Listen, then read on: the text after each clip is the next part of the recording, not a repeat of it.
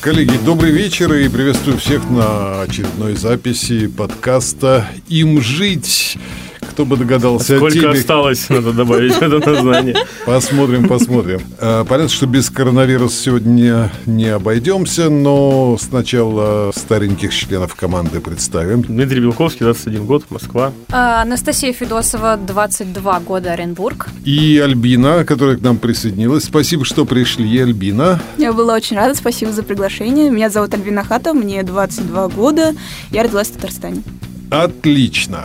Тогда, ну, как и все говорили, что вам ценно в жизни, на самом деле, если коротко? Что вы цените? Э, Я ценю себя, свое здоровье, своих близких, свою работу, учебу, интересы.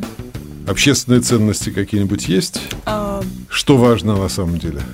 Чтобы был мир во всем мире. Are you пацифист? Или популист. Анархист. Это всегда надо- Анархист. Разберемся по ходу Да. дела. Спасибо всем. Ну что, начали? Подкаст «Им жить».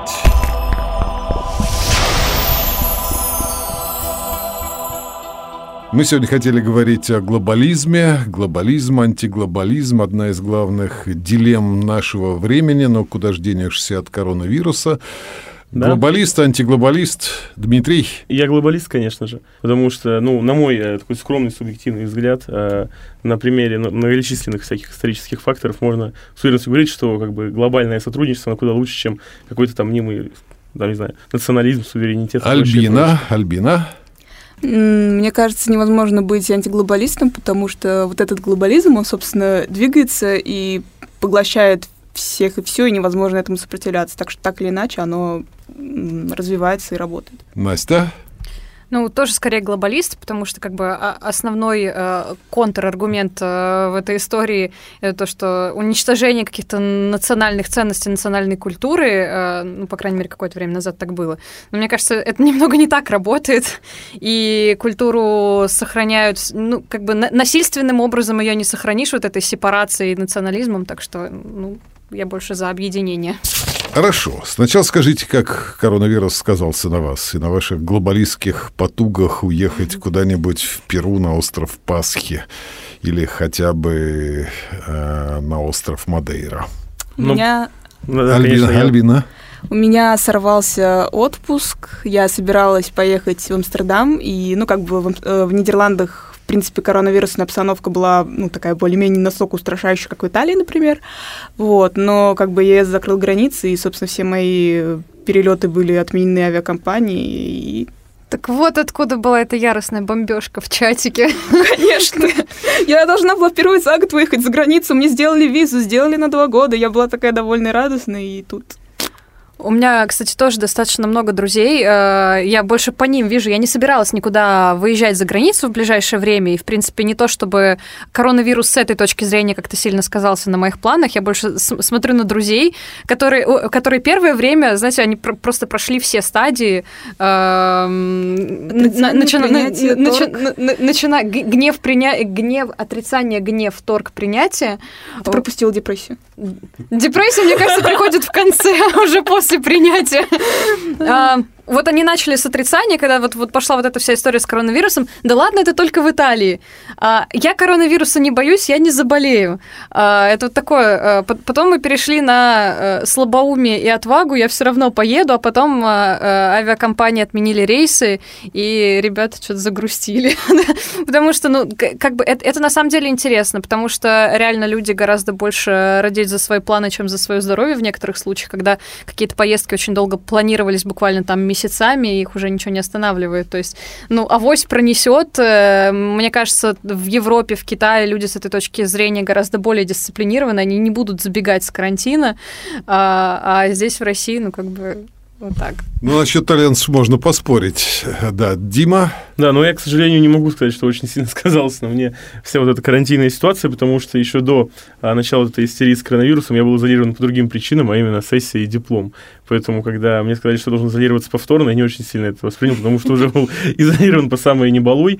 Вот, но если, если говорить о том, а, как это сказалось, не знаю, на там, жизни моих товарищей, близких, то а, на самом деле а, у меня вот люди делятся на два типа. Это те люди, которые прям раздражены очень сильно вот этим, знаете, нагнетанием, которые хотят там погулять, побегать и выжить все возможное из той ситуации, что надо, типа, якобы сидеть дома, да, вот, а есть те, которые уже такие, блин, мне что-то уже два дня кашляю, что-то два дня кашляю, хотим, не знаю, температуру проверить, нет, вот, и поэтому даже сложно как-то классифицировать какое-то общее мнение, но мне кажется, что вот а, правильно сказала, собственно, Анастасия, что а, была ну, сначала такая волна как бы а, предвзятости в отношении коронавируса, совершенно люди, они думали о том, что это как-то скажется серьезно у нас, потому что у нас там было сначала 10-7 заболевших, все они были из-за границы, все думали, ну, за границей поболели, а у нас как бы наш могучий русский православный дух защитит, но, как казалось, одного русского православного духа не хватило. Ну, так у нас же долго вообще не было, считай, ни одного случая коронавируса, то есть в Китае уже там э, на тысячи пошел счет э, умершим, а Европа уже как бы частично наполовину была заражена,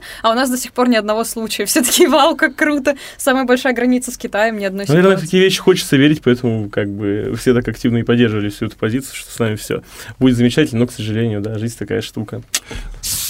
Ну вот смотрите, давайте пойдем пункт по пункту, возьмем первый кейс. Больше 50 не собираться. Кстати, на всякий случай, нас здесь в студии всего четверо, это явно не больше 50, поэтому под это постановление не подпадаем.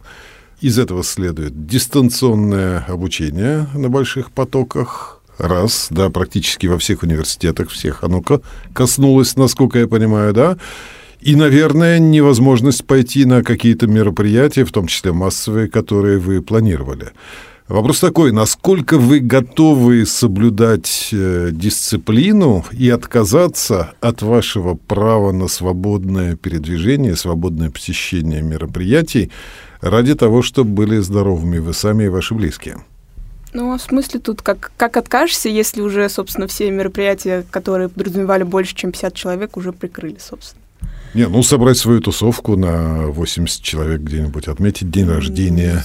Соберем две по 49 в разных местах, на нескольких метрах друг от друга. Мне кажется, расстроились поклонники Рамштайн, например. Они должны были... Сначала, сначала разбили концерт на два концерта. А, я сейчас конкретно переживаю по поводу июня и Park Live 'а, потому что у меня куплен билет, и я очень не хочу, чтобы это все закончилось, даже не начавшись. Вот. Ну, как бы, если, ну, если есть такая необходимость, то окей. Меня, на самом деле, сейчас больше всего, э, я не знаю, э, отчасти раздражает... Отчасти вызывает какое-то дичайшее недоумение тот факт, что люди как саранча кинулись э, скупать э, макароны, гречку, э, там, туалетную бумагу. Это такая в последнее время прям разошедшаяся история. При этом людей в масках, при том, что масок в аптеках тоже нет, людей в масках там в метро просто практически на нуле. И что самое интересное, шарахаются люди, опять же, от людей в масках и респираторах, а не от какого-нибудь кашляющего такого возрастного дядечки, очень утомленного вида. То есть у него него все хорошо, он не болеет коронавирусом, а ты стоишь в маске, ты враг человечества просто. Ну, на самом деле, нам неплохо объясняют, что маски должны носить в первую очередь те, кто да, болеет. те, кто потенциально больны. Да, но еще есть такая тема, что типа сами марлевые повязки, они как бы, ну, не защ... они не защищают, а просто они как антибактериальные идут, что ли, еще что-то. Я хотела сказать, что, наверное, благ... благодаря коронавирусу э, я, наверное, впервые видела столько людей в разнообразных видах масок и вот этих... Респираторов. Да. Я вот ни одного не увидела, если честно. Нет, у них, у них всякие разные. У кого-то белый, у кого-то черный, у кого-то с зелененькой вот этой вот отвинчивающейся штукой, у кого-то с красненькой, у кого-то желтенькой. Ну, у кого-то в городе до вирусов любили так расхаживать, поэтому... Ну, сейчас мы выйдем из студии, я надену респиратор, посмотришь. У тебя есть? Да, у меня есть респиратор. Я, я успела просто еще до вот этой массовой истерии, я просто на всякий случай заказала себе 10 штук в комусе вот этих респираторов 3М, которые э, по рекомендации ВОЗ, там FFP2 и FFP3, уровень защиты, который там врачи в э, уханьских клиниках носили. Вот, я на всякий случай такая, типа, ну, 10 штучек чуть-чуть запасусь. И вот сейчас они у меня очень, Наверное, в такой маске на собрании 50 человек не страшно, я думаю, находиться. Я сейчас вспомнила, как мы дарили тренеру противогаз, чтобы он мог э, лыжи обрабатывать и не нанюхиваться вот этими ну, порошками, смазками, вот этим всем. У меня мама уже дня три спрашивает, ну, как, как бы в шутку, но мне кажется, мы такие за, за кадром обе. Хм. А, она меня спрашивает, типа, купи, ты купила этот э, противогаз? Заказала противогаз. Вот знаешь, как классно можно изолироваться? Типа, на день противогаз зайди в метро, одна будешь ехать в вагоне, отвечай. Ну, это реально правда, потому что люди разбегутся. Да, но думаю, это- можно достаточно просто кашлянуть и...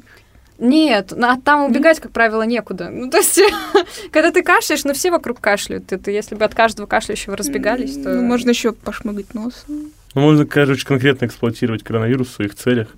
Особенно интровертом.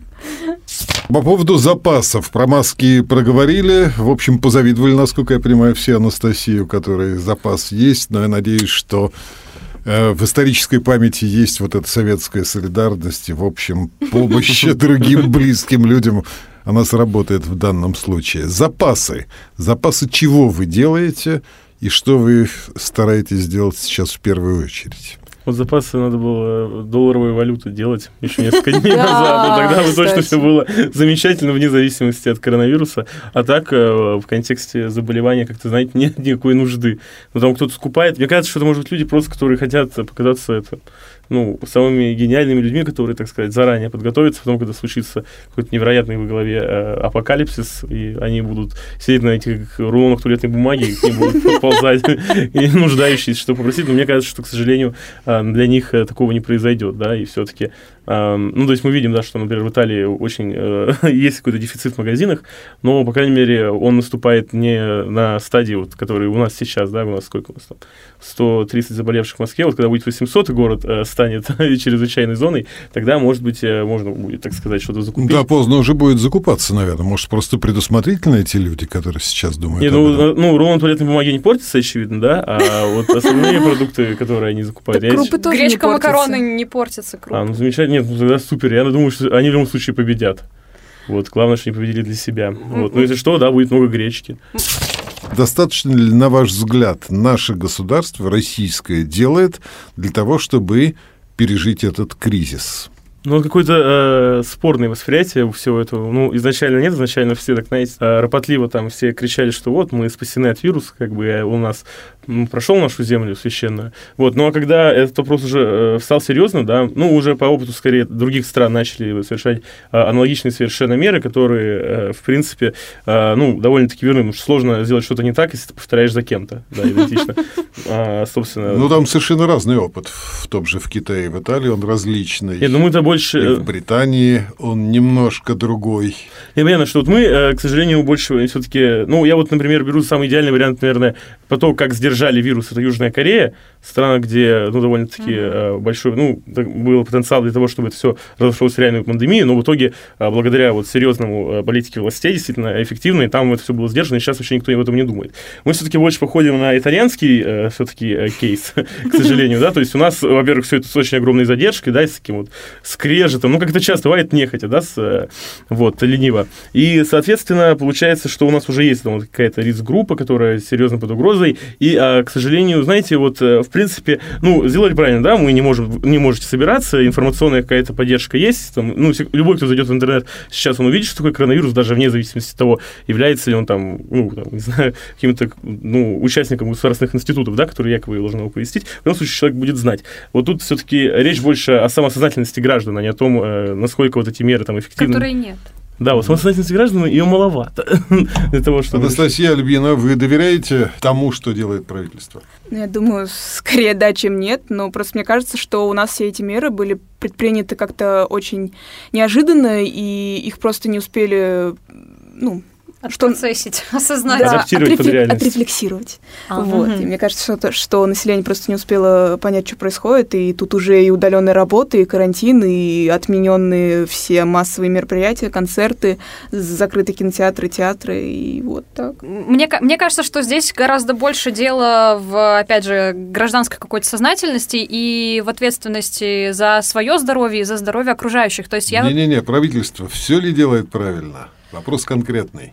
Ну, как бы они делают правильно, но они делают со скрипом, и как бы, ну, ну вот, например, я, я не понимаю, почему, например, э, Литва, у них там в какой-то момент, вот были новости, у них три случая, они закрылись на тотальный карантин, они все делают превентивно. Ну, Там тот же Узбекистан, у них один случай, они закрылись на карантин, они делают превентивно, потому что они видят, что происходит в мире. Ну, Литва и Узбекистан все-таки очень мелкие страны по сравнению с той же Италией, Китаем и Россией. Так для нас это гораздо больший удар в таком случае, как бы больше территория более хуже последствия. Ну, то есть, э, понятное дело, что с точки зрения экономической целесообразности карантин это хреново, но э, зачем доводить, как бы, чем больше заболевших, тем больше будет заболевших дальше. То есть эти люди, они все с кем-то контактировали. У нас как бы все делается по факту совершения какого- какой- какого-то трендеца. Э, не на предотвращение его, а по факту его совершения. И это не очень Ну, правильно, Мне на кажется, мой взгляд. трендец еще не случился. Подкаст «Им жить».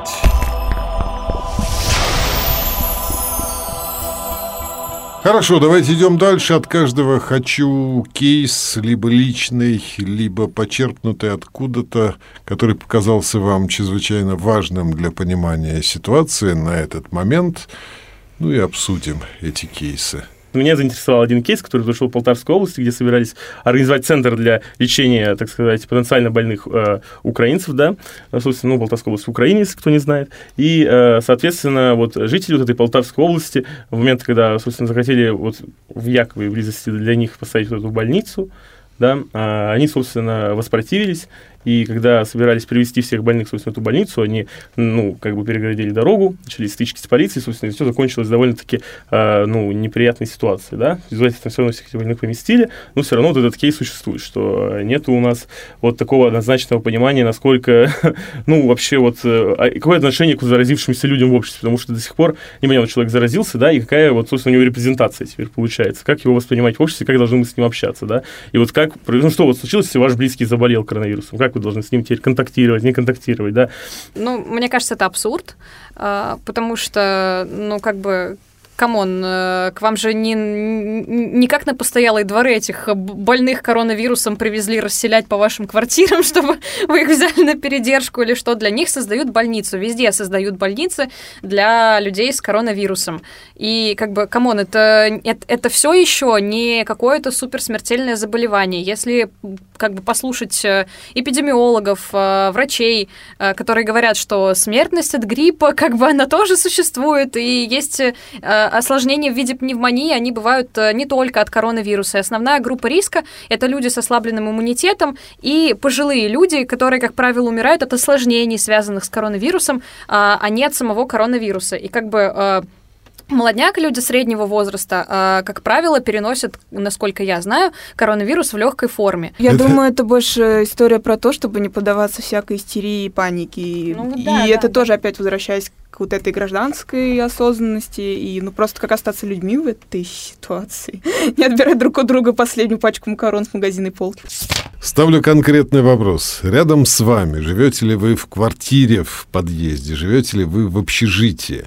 Часть общежития берут под инфекционное отделение и привозят там студентов из других вузов. Часть общ- общежития. То есть это была не полностью Соседний дом, через, во дворе, через который вы проходите. Ваши действия. Ну, похоже, что? придется перестать ходить на балкон курить. Да, да- да не переносится он по воздуху, вы чего? Ну, Нет, как- если эти чувачки выйдут на свой балкон и начнут чихать в нашу сторону, то Нет, ну как бы да, в, ну, ну, в такой ситуации мы просто закрываем окошки, у нас есть всякие брызгалки со спиртом, ну... Ну, как бы я, про, я просто не пойду в этот дом, я не пойду обниматься с этими людьми, Да. я хорошо помою себя там дома пол, э, какие-то предметы, с которыми я часто соприкасаюсь, возможно, надену маску, и это все. То есть больше я ничего делать не буду. Я просто открою рекомендации Всемирной организации здравоохранения, которые вполне себе понятны. Если уж врачи, которые работали в коронавирусной больнице, многие умудряются не заразиться, просто соблюдая правила личной гигиены, то как бы я тем более не заражусь, если в соседнем доме как бы кто-то сидит э, с коронавирусом, ну ок. Дмитрий, в твоем подъезде, в подъезде живешь, в квартире? В подъезде. На в первом этаже, внутри, Периодически там, да. с лестничной клетки первого этажа сделали вход в стационар для больных коронавирусом. Ковид. Очень неприятно, конечно. Ну, во-первых, я буду, я буду недоволен, но я, во-первых, хочу сказать, что поскольку это э, продолжение нашей истории с Полтавой, я хочу отметить, что санаторий не в подъезде чьем-то находится. Санаторий находится в удаленности от, ну, э, от э, какого-то там... Вот не да, тешьте да. себя иллюзиями. Ну, я не тешу Я ситуацию довел Да, и я до все-таки представил, что вот у меня в подъезде моего дома просто проходной двор для больных коронавирусом открылся. И там тоже стоит антисептик, как у нас на входе. Это единственное, что предпринято для А того, чтобы... температуру мерят? Нет, даже не меряют температуру. Просто вот такой, как бы на- налево мой дом э, по лестнице, а направо по лестнице коронавирус. Вот. И если в такой ситуации, я, конечно же, буду расстроен, раздосадован. Представляете, И, если возможно- будут мерить, если будут температуру мерить ртутным градусником, а не вот этим вот, который за секунду мерит. Причем достают только что из подмышки чувака, который подтвердился коронавирус, и его тебе.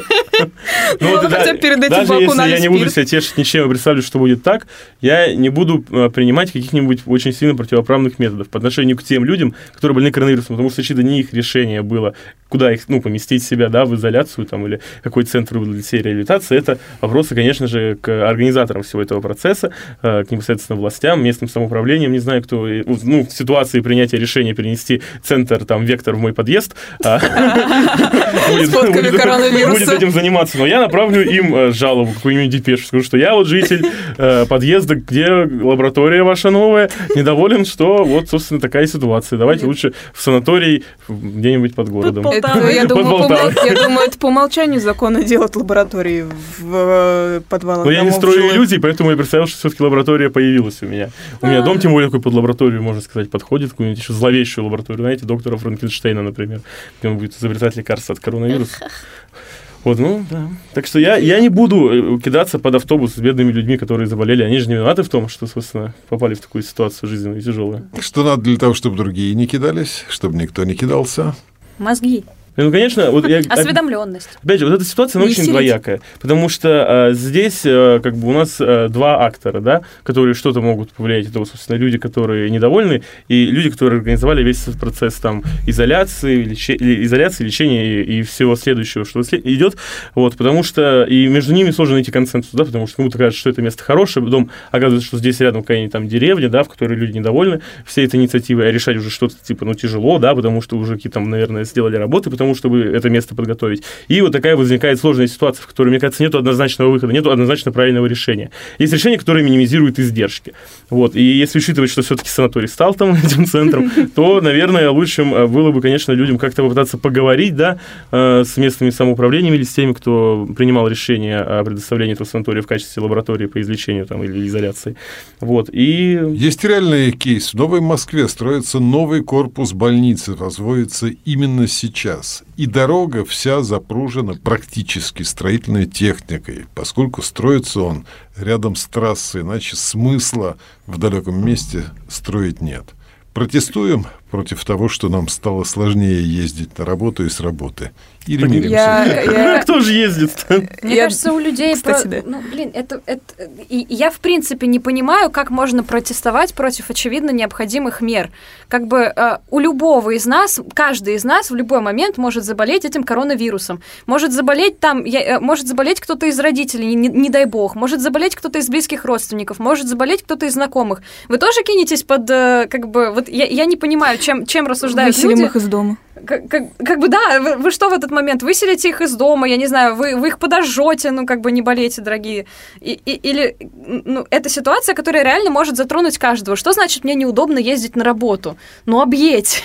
как бы, да это, вре- да, это временные трудности, с которыми придется столкнуться всем, но как бы в этом никто не виноват, в том, что этот коронавирус к нам пришел. И как бы это общая беда, это не беда только тех, кто заболел. Потому что заболеть в любой момент может кто угодно. Следующий кейс. История Альбина. История, которая э, тебя поразила.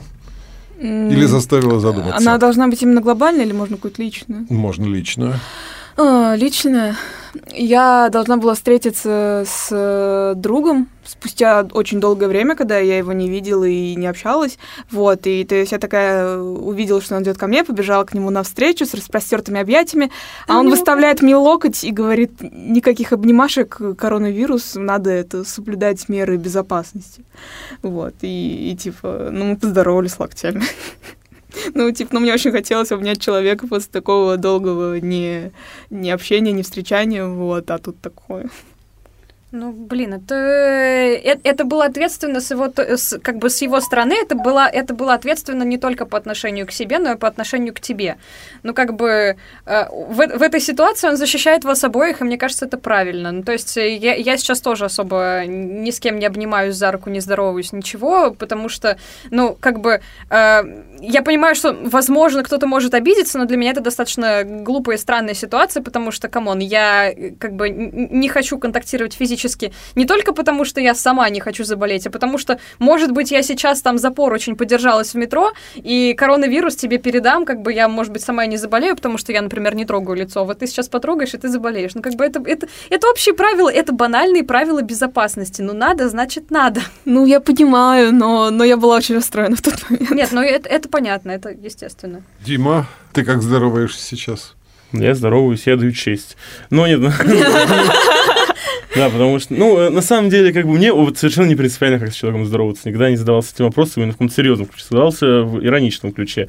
Вот сейчас как раз-таки, мне кажется, это вот тот тоже момент, когда можно всем людям задумываться на планете в ироничном ключе о том, как здороваться, как-нибудь креативно подойти к этому вопросу, да? да. Придумать новые способы поздороваться, да, дистанционно. Может, кому-то там понравится по-другому здороваться, они откроют новые форматы общения друг с другом на фоне нового, так сказать, приветствия. Поэтому а, не я вообще, не, мне кажется, вот на этом надо находить позитивный момент, да, вот как бы этой такой неприятной ситуации как раз позитивный момент это найти новый способ поздороваться, попрощаться, да, или выразить любую другую телесную эмоцию, которую раньше вы выражали тактильно, теперь надо будет типа жестами. Там, не знаю, может быть, изобретет новый кто-то язык жестов на фоне коронавируса. Будет замечательно. Век открытий. Да. Век твор... Время для творчества. Может, мы тогда все получим э, жестовый язык. Настя, твоя история? Мне буквально вчера или позавчера написала учительница из э, моей бывшей школы и начала спрашивать, э, Настя, что у вас там происходит? Прям гора вопросов в одном сообщении, такая простыня. Что у вас там в Москве происходит? А, что, что от нас скрывают СМИ? Сколько человек умерло а, в Москве от коронавируса? Работает ли у вас метро? Там вот, вот, вот в таком духе. А, и в итоге оказалось, что ее напугала дочь, которая проживает сейчас в Америке, и как бы, ну, у них там тоже достаточно сложная ситуация. И я вот этого, я вот этого не очень понимаю, когда люди начинают запугивать друг друга. И, как бы, а, э, это такая очень токсичная забота, когда вместо того, чтобы там посоветовать при, принять какие-то необходимые меры, э, почитать рекомендации, почитать статистику, вместо этого люди просто передают друг другу вот эту панику. У меня мама рассказывает, что у нее коллеги на работе, э, как бы взрослые состоявшиеся люди с образованием, э, и все пересказывают какие-то дикие истории друг другу про то, что вот сегодня продавщица мне в хлебном ларьке сказала, что завтра хлебные заводы встанут.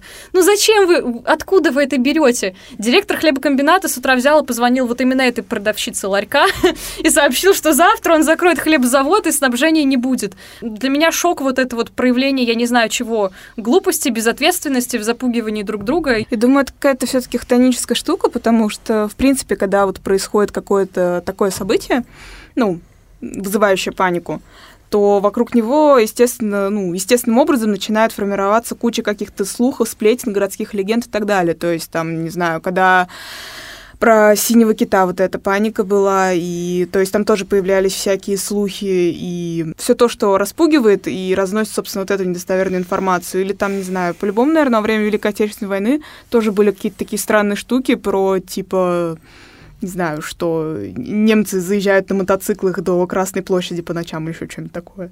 Вот.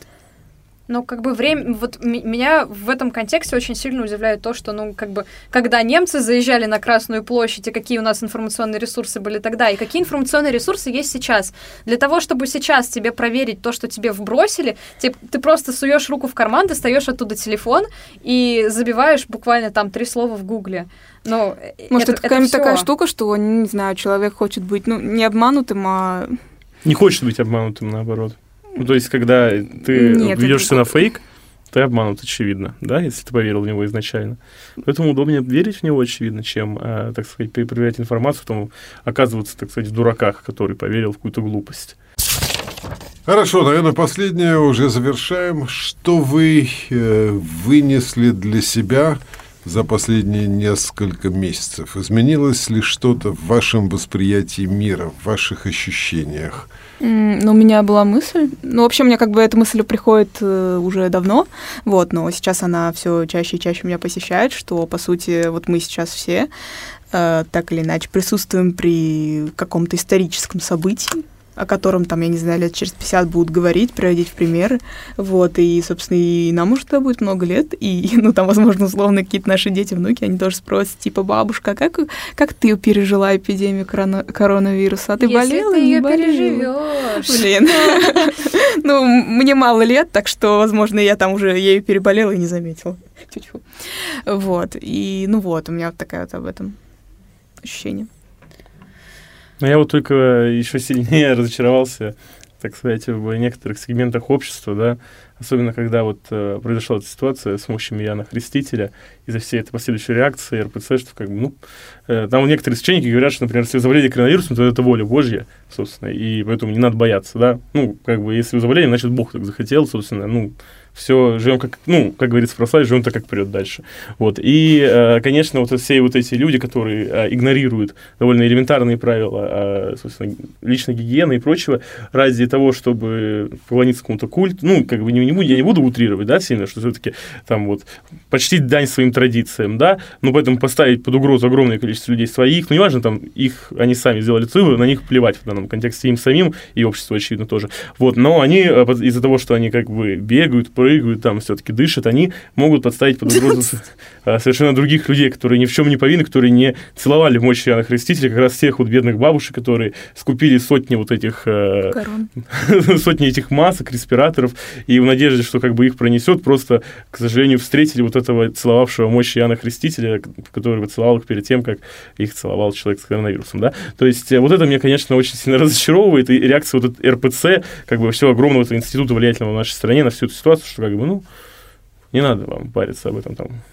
И, я соглашусь с Димой, и у меня тоже есть какое-то, как бы, самое большое в связи с этим ощущение, самое масштабное из всех ощущений по поводу ситуации с коронавирусом, это какое-то разочарование. Э, разочарование в каких-то ситуациях, в каком-то человеческом восприятии. Я очень удивлена, что э, люди до определенной степени не любознательны, не, не склонны проверять информацию, не склонны интересоваться, они склонны скорее больше разносить какие-то сплетни и вместе со сплетнями разносить коронавирус, потому что пренебрегают правилами личной безопасности, которые вот буквально ты просто вот открыл первую страницу и из каждой трубы, из каждого чайника просто, из каждого экрана полная инструкция к тому, что, что нужно делать для того, чтобы не заразиться. Люди вместо этого думают, думают, что они как бы умнее всех вокруг, и, и вот вообще-то правительство и СМИ обманывают, и на самом деле на самом деле надо закупиться макаронами. Простите, у меня уже просто триггерит эта тема с макаронами. Нам не нужны, нам не нужны санитайзеры, нам не нужны маски, нам, нам, нам нужен какой-то бред, нам нужно поболтать с тетей Машей и обсудить закрытие предстоящих хлебзаводов. Вот это самая большая проблема в нашей жизни сейчас, а не то, что мы можем там заразить своих возра... там, возрастных каких-то родственников пожилых или что-то такое. Э, я очень удивляюсь, когда вижу, например, молодых людей. Вчера ехала в метро, а, стоит девушка, э, ну, вот прям моего возраста, и видно, что ей плохо. Вот прям видно, что ей плохо. Она, во-первых, кашляет постоянно. Э, меня очень удивляет, что она вышла в толпу, просто в огромную толпу людей. Это фиолетовая ветка метро, ее ничего не беспокоит в этой ситуации. Ни за себя, ни за окружающих. Меня удивляет эта безответственность. Безответственность, нежелание интересоваться какой-то информацией. Вот как бы все. Альбина, Анастасия, Дмитрий, спасибо за этот разговор. Желаю всем не болеть. Спасибо. Спасибо. Ну, может быть, получится.